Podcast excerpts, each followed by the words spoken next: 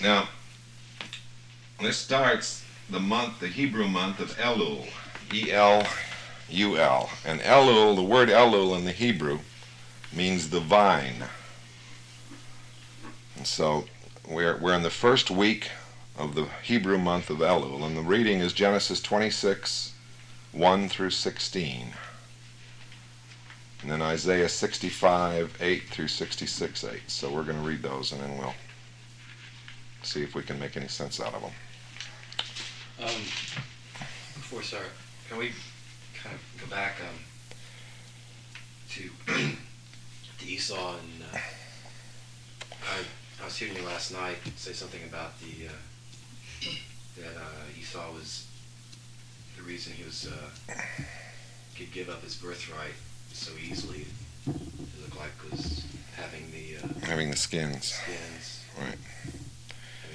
And Yeah.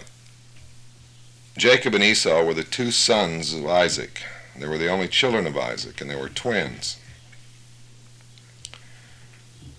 And the word Jacob means supplanter, and the word Esau means to do.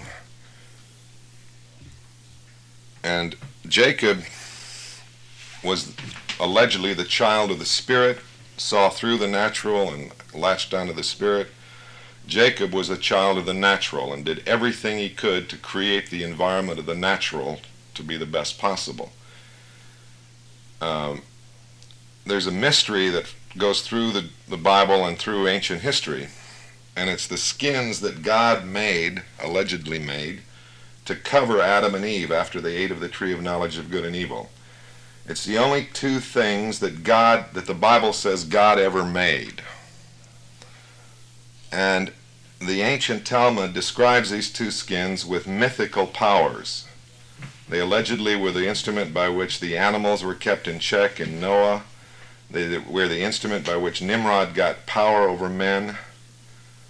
And anyway, there was one of the skins went through Nimrod and the other one came through Isaac and Jacob.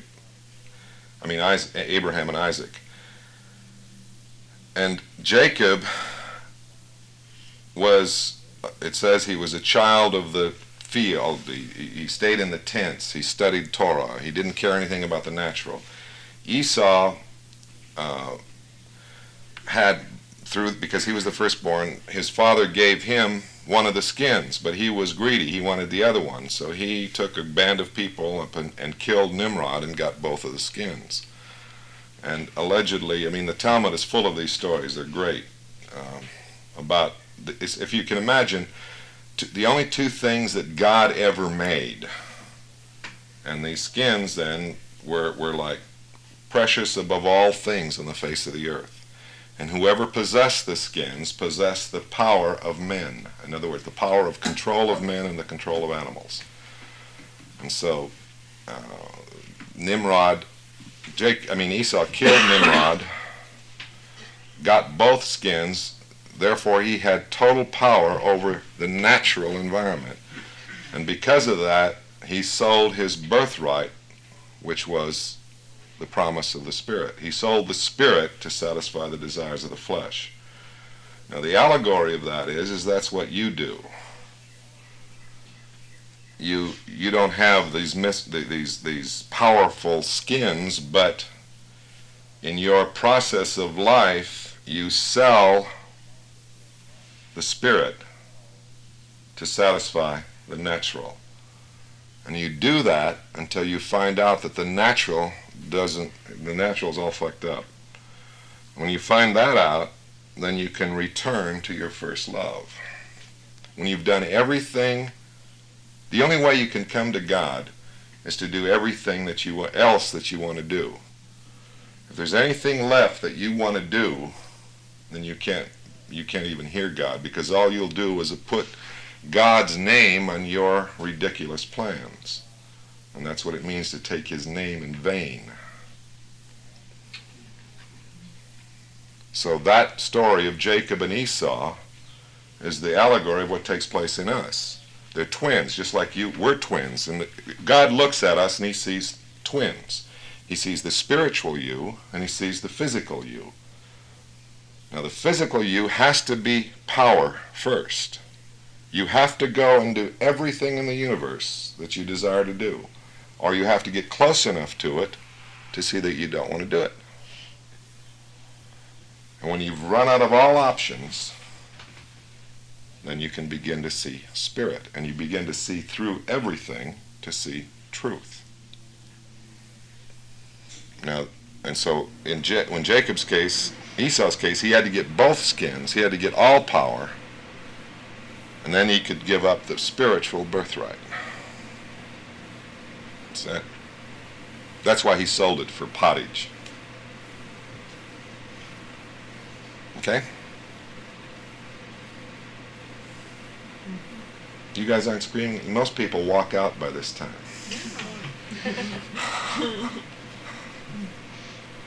you, you don't you don't want to argue, or you're welcome to argue. If you have anything to say, speak up. That's that's the other. The forum of synagogue, which allegedly this is, is to always encourage anyone that has anything to say to say it at any time. Okay? Unless I shout you down. okay. Harry, read 26, 1 to 16. And there was a famine in the land beside the first famine that was in the days of Abraham.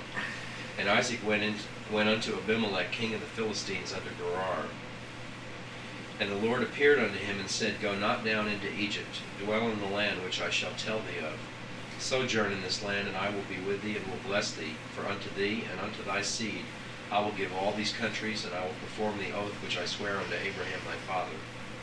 And I will make thy seed to multiply as the stars of heaven, and will give unto thy seed all these countries, and in thy seed shall all the nations of the earth be blessed. Because that Abraham obeyed my voice and kept my charge, my commandments, my statutes, and my laws. And Isaac, and Isaac dwelt in Gerar. Okay. Everything everything in the Bible is connected with the word seed.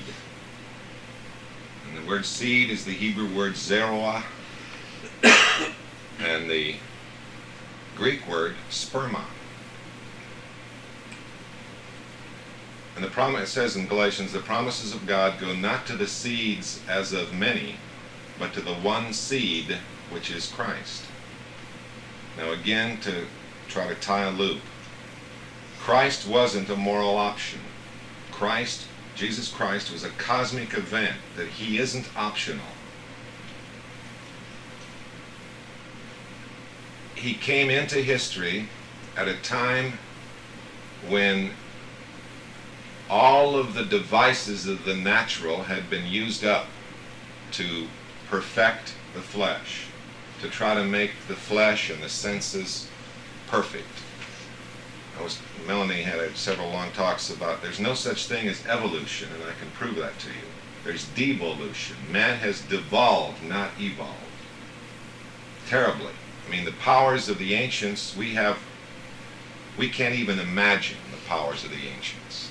And we are so far below them that it isn't even worthy of discussion.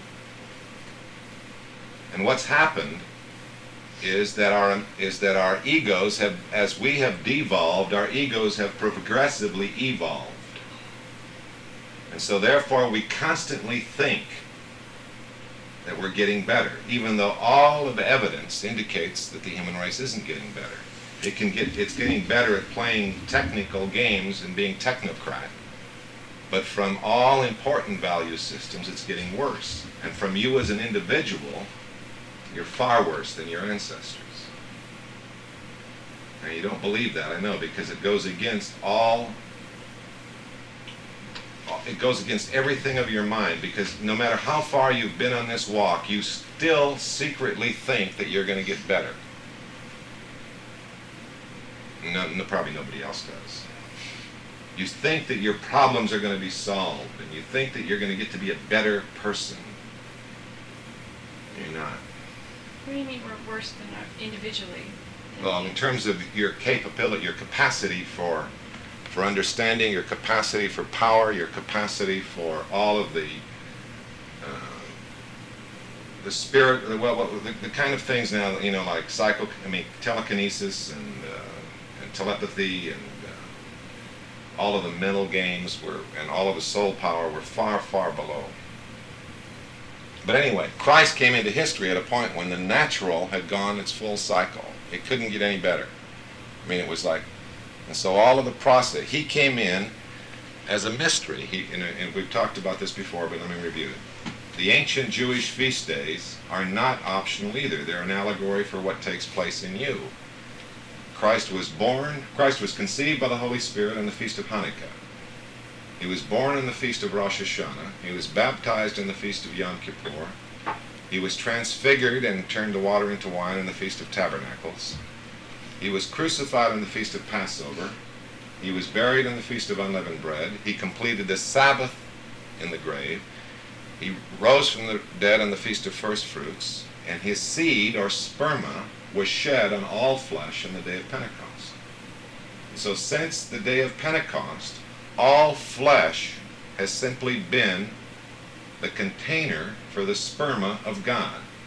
The human race is just sperm cells that can think and talk and build stuff and make little plans. And, but what's that Woody Allen movie that you told me about? Where Woody? Oh, Everything in. Yeah, and then he played a sperm cell. Well, that's what you are. You're playing a sperm cell. You're, but most of you are bad sperm cells. but you just, I mean, human race is just a bunch of sperm cells that run around and build cities, make little plans, have more sperm cells. But the, the human race, to, to, from from this from God's standpoint, is he, can, he he the human race cares no God cares no more about the human race than you care about the sperm cells. Except the ones that do what? That join with an egg. And the egg is the mystical New Jerusalem. That's the overriding presence on us. Now, at the cross, the promises of the natural were destroyed forever. There's no more concern with God for the natural Israel. Because now you, as the land, you, if you, again, I don't know if I've talked about this to you, but you, if you took the constituency of your body, it's the exact same percentage as the constituency of the elements and water and dust and the various minerals as is on the face of the earth. Your body is 70% water, same as the earth. You have the same amount of gold in you. You have the same amount. It's it's the, it's the same amount of. It's it's it's in general. It's the same. So you are the earth, and the promises of God are in earth, not on earth, as we've seen. And so this seed, this true identity, your true identity is Christ. You are Melanie in Christ form, Kitty in Christ form, Pete in Christ form or Christ in Pete form. And the only way that that is revealed is when the crust is broken by failure. As long as you've succeeded, you can't then then you're polishing the outside of the shell of the sperm cell. When you fail, this, the covering is broken and life can come forth. So in a very real sense, you were born to fail. Now, that's what this is talking about. I will make thy seed to multiply as the stars of heaven. There's billions and billions and billions of stars in the heaven. There's over a hundred billion stars, systems, that have the capacity to have life. Besides the hundreds of billions that don't have the capacity to have life. Now, I mean, the, if, if this is applied to the natural Jews, there's never been that many Jews. If you pile them all one on top of the other since the time, but if you apply them to the human race as sperm cells, then there are. Because every sperm cell that man ejaculates has in it the capacity for natural life and the capacity for spiritual life. Okay? So we got all this billions of stuff going on but only one thing that God's concerned with. Okay, continue. And the men of the place asked him of his wife, and he said, She's my sister. Seems like we've heard this. this is a repeat. For he feared to say, She is my wife, lest, said he, the men of the place should kill me for Rebekah, because she was fair to look upon. And it came to pass when he had been there a long time that Abimelech, king of the Philistines, looked out at, looked out at a window and saw, and behold, Isaac was sporting with Rebekah his wife. You know what sporting is? Sporting. No, no, sporting isn't. Sporting is fucking. Really? I mean, this is the only X-rated Bible study in the world. That's what but my Bible says. Your Bible says fucking. Well, that's what it says in the Hebrew. It says, it says the better text say fucking. Well, I mean, they, they, they see what, what what the translators did. What King James. You, there's a great book out. You ought to get a hold of it called "Translating for King James." And and it, and it goes into these great stories about what they did when they were translating these words. When they get sporting. I like I like Sporting. Like they were petting or something. Hey, sport. You want sport? Let's play a game. And Abimelech called Isaac. As You got to remember that one. Sport. Yeah. You want to sport? Hey, hey, sport. It's your favorite. And Abimelech called Isaac and said, Behold, of a surety she is thy wife, and how saidst thou, She is my sister? And Isaac said unto him, Because I said, Lest I die for her. And Abimelech said, What is this thou hast done unto us? One of the people might lightly have lain with thy wife, and thou shouldest have brought guiltiness upon us. And Abimelech charged all his people, saying, He that toucheth this man or his wife shall surely be put to death. Then Isaac sowed in that land, and received in the same year a hundredfold, and the Lord blessed him. And the man waxed great, and went forward, and grew, until he became very great. For he had possession of flocks, and possession of herds, and great store of servants, and the Philistines envied him. For all the wells which his father's servants had digged in the days of Abraham his father, the Philistines had stopped them, and filled them with earth. And Abimelech said unto Isaac, Go from us, for thou art much mightier than we. Okay.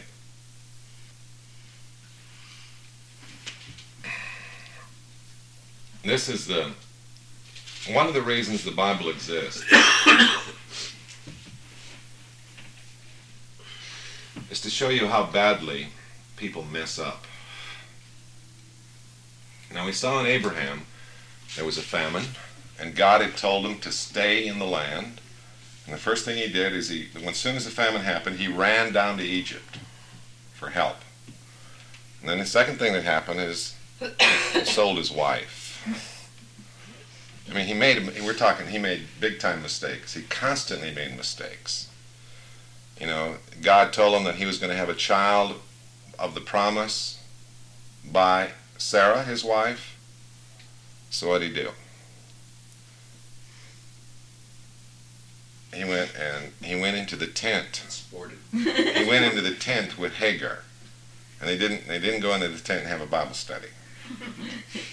But I mean, the point is is that your comfort comes in reading this so that you know that these people who are later by even by Christ are called the models of the faith, the role models of life, the perfect Christian.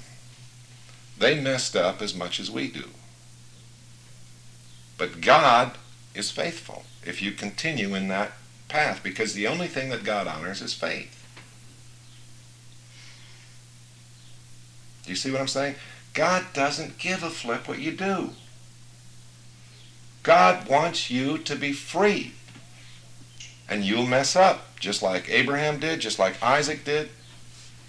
But in that messing up, you will deny him, but he will be faithful.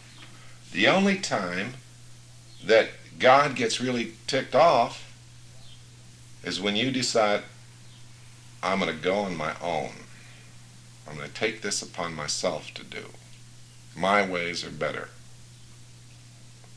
So what did, so what we have Isaac Isaac again is the child of the promise. He's the best type of Christ in the Old Testament. His wife is Rebecca, and we saw how God got him that wife.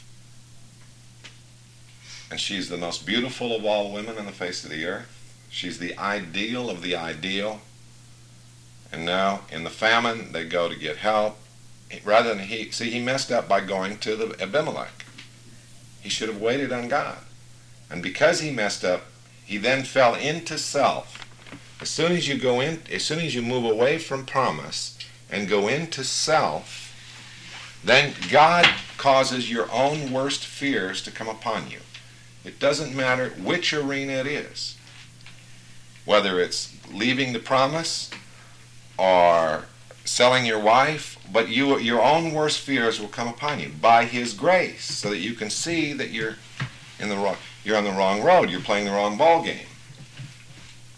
Well, that's the real lesson of this process of, of, of Abimelech and, and Isaac and getting his wife stolen again or sold or whatever he's done with her.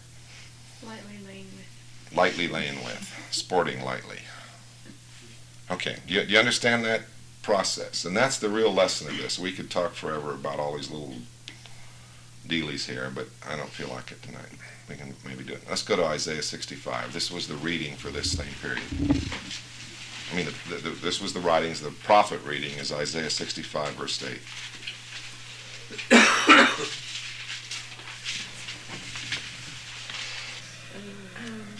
60. Who's who? Uh, Louis read for a while. 65 what? One. One. To the. I have sought of them that asked not for me. I have found of them that sought me not. Stop. Stop. I am sought of them that ask not for me, and I am found of them that sought me not.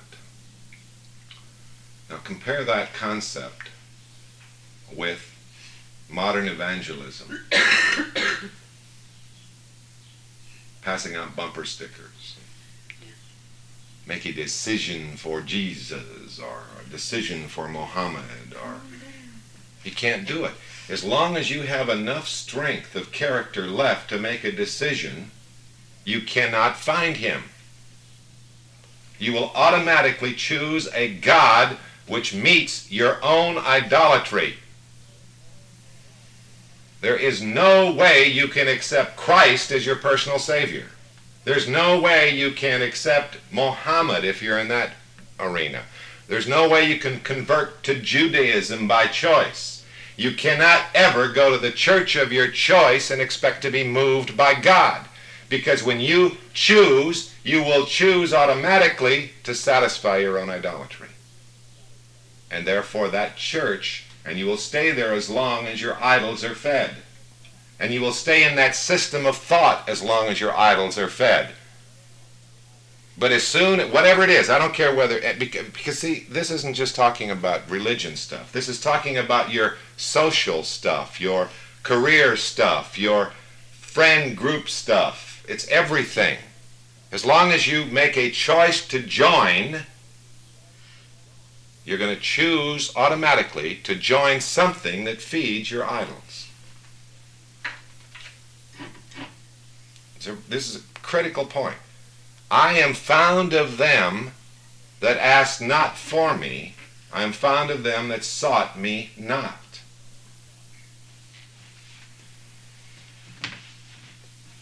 I hope you understand the implications of it. It's big time. As long as you have the strength left to make a choice, you will choose the wrong God. That begets the idea of free will. Or Well, there's no such thing as free will. Free will is the biggest illusion there ever was. But it's a comfortable illusion because it then it really fits your idols. Does everybody understand that? Nobody wants to argue? I, I hate it when nobody argues with me. Harry? Nothing to argue about. That was two years ago. Might go back to arguing about the restaurant. That was two years ago.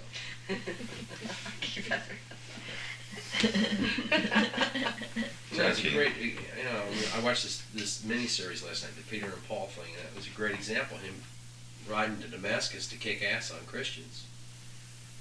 The kid's knocked down on the ground, and this light comes down out of heaven, and he certainly wasn't seeking N- um, Nor nor asking. I mean, I, stop a minute and think. Would there be anybody in the world that would be crazy enough to choose this group to come to? Crazy. I wouldn't. Yeah, Melanie, you chose. No, you can choose to come and evaluate for a minute, for a little bit of time. There's been, you know, in 10 years, there's been hundreds of people that came for a while. You know, the cliche is you'll come for a thousand reasons, but you will stay for only one. Okay, continue.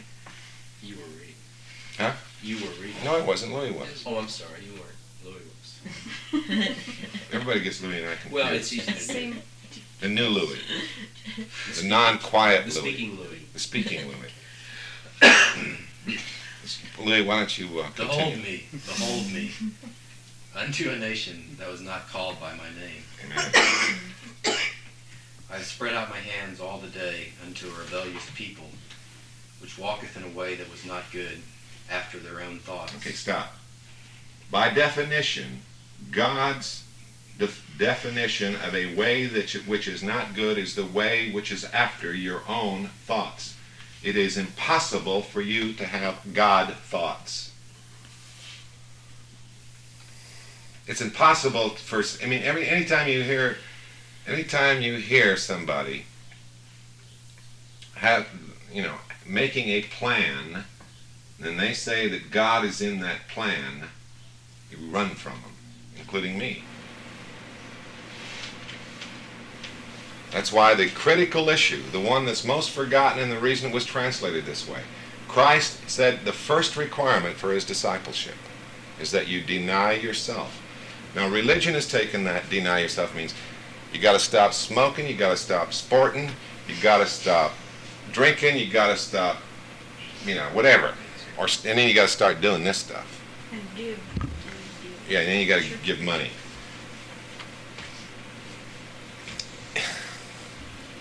It doesn't work.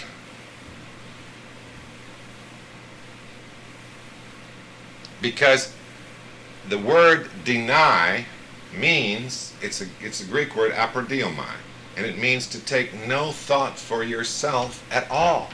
To take no thought for tomorrow, to abandon yourself to faith every second. Not to stop or start or you know stop doing something. So de- to deny yourself is to understand that it's impossible for you to have a worthy thought. Now this one will take you a long time. The first thing that happens in the process, as we've talked about, but you need reminding, is you stop being a respecter of persons. You stop you stop ranking people and you stop responding to people by rank. You respond to the president in the same way you respond to the pauper. And, and you stop giving breath or importance to the ranking of people. That's the first thing, because then the second thing that happens is you stop giving respect to your circumstances. It doesn't matter whether you're a street sweeper or a nuclear physicist or an MD or a carpenter. It doesn't matter because in the spirit you're all doing holy service in Holy of Holies. And the third thing and the final thing to go is you stop being a respecter of your own thoughts. Whether they be good or bad, you accept them as from the Father and you release them back.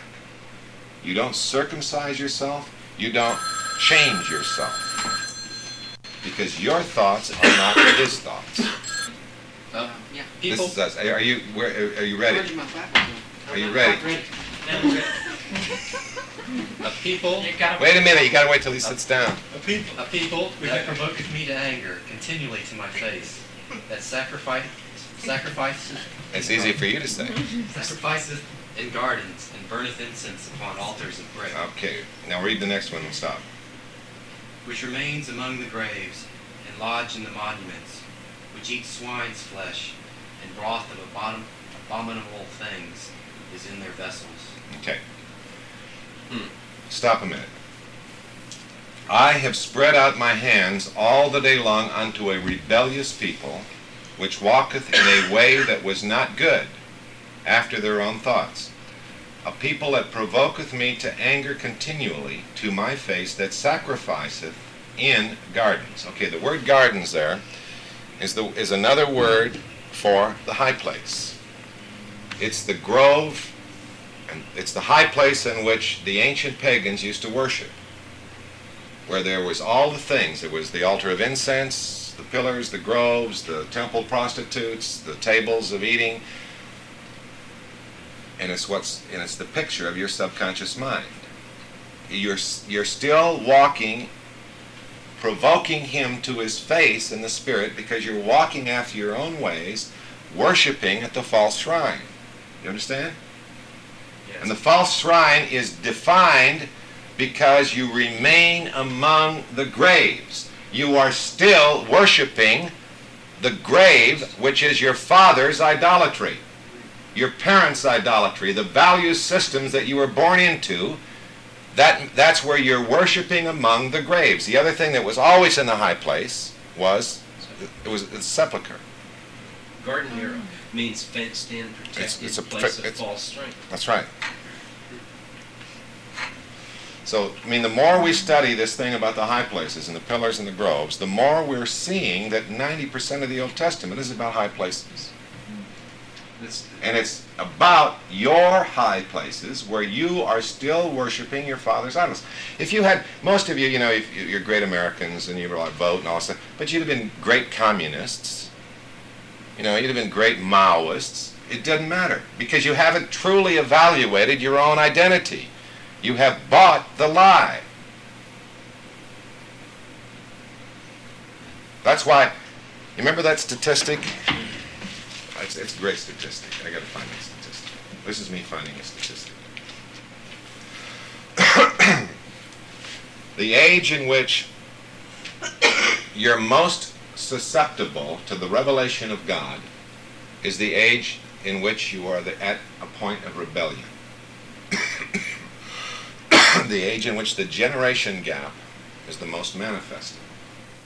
That's why almost every one of the disciples was a teenager, except for Judas. Listen to this. 19 of out of 19 out of every 20 who become believers do so before they reach the age of 25. After the age of 25, only 1 in 10,000 become believers.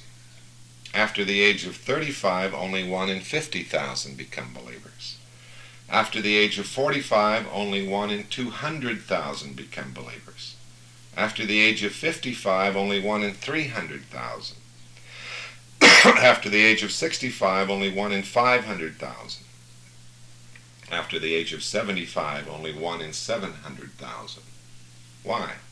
Because once you've passed the critical age when you were in a point of rebellion against the value systems of your culture,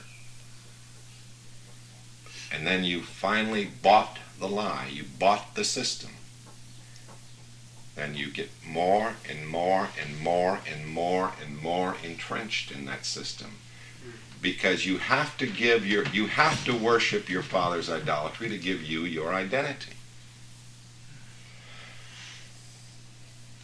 understand it seems so crazy though, because it seems like the closer you get to the physical end, the more.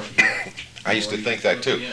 my mother owns a rest home in Arizona and when I when this experience first happened to me in you know 72 and I went back to her and we finally made up and became friends I thought okay now we got all these old farts and they'll really understand I opened my mouth and they wanted to all kill me because their whole identity is based on what ifs and if you destroy the what ifs they can't live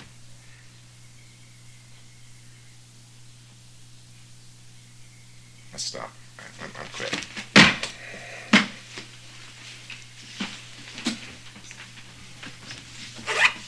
I don't understand what you mean if you destroy their what ifs. If you've spent very much time with, with old farts, um, their whole identity is past. I mean, they, you know, they, they, they talk a great deal about memories of past, and, and, and it's encouraged. But when you talk to them on a deeper level, they sense their own failure, but they rationalize that failure with what ifs. If I had done this, or if I had made that decision, then I would have been successful. Or if I had done this, then my kids would have been nice. or if I had only done this, then they don't recognize that everything had to be exactly as it was.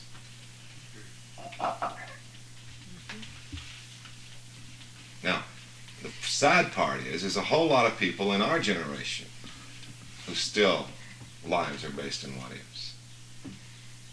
And that's when it's really sad because then they're, they're you know, there's no hope.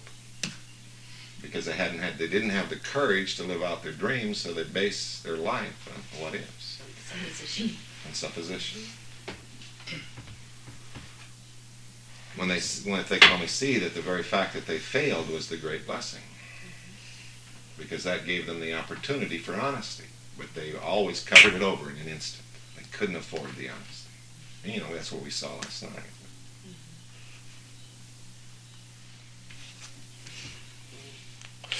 Anybody have any needs? Prayer requests? Take it, big guy. And let's see. Amen.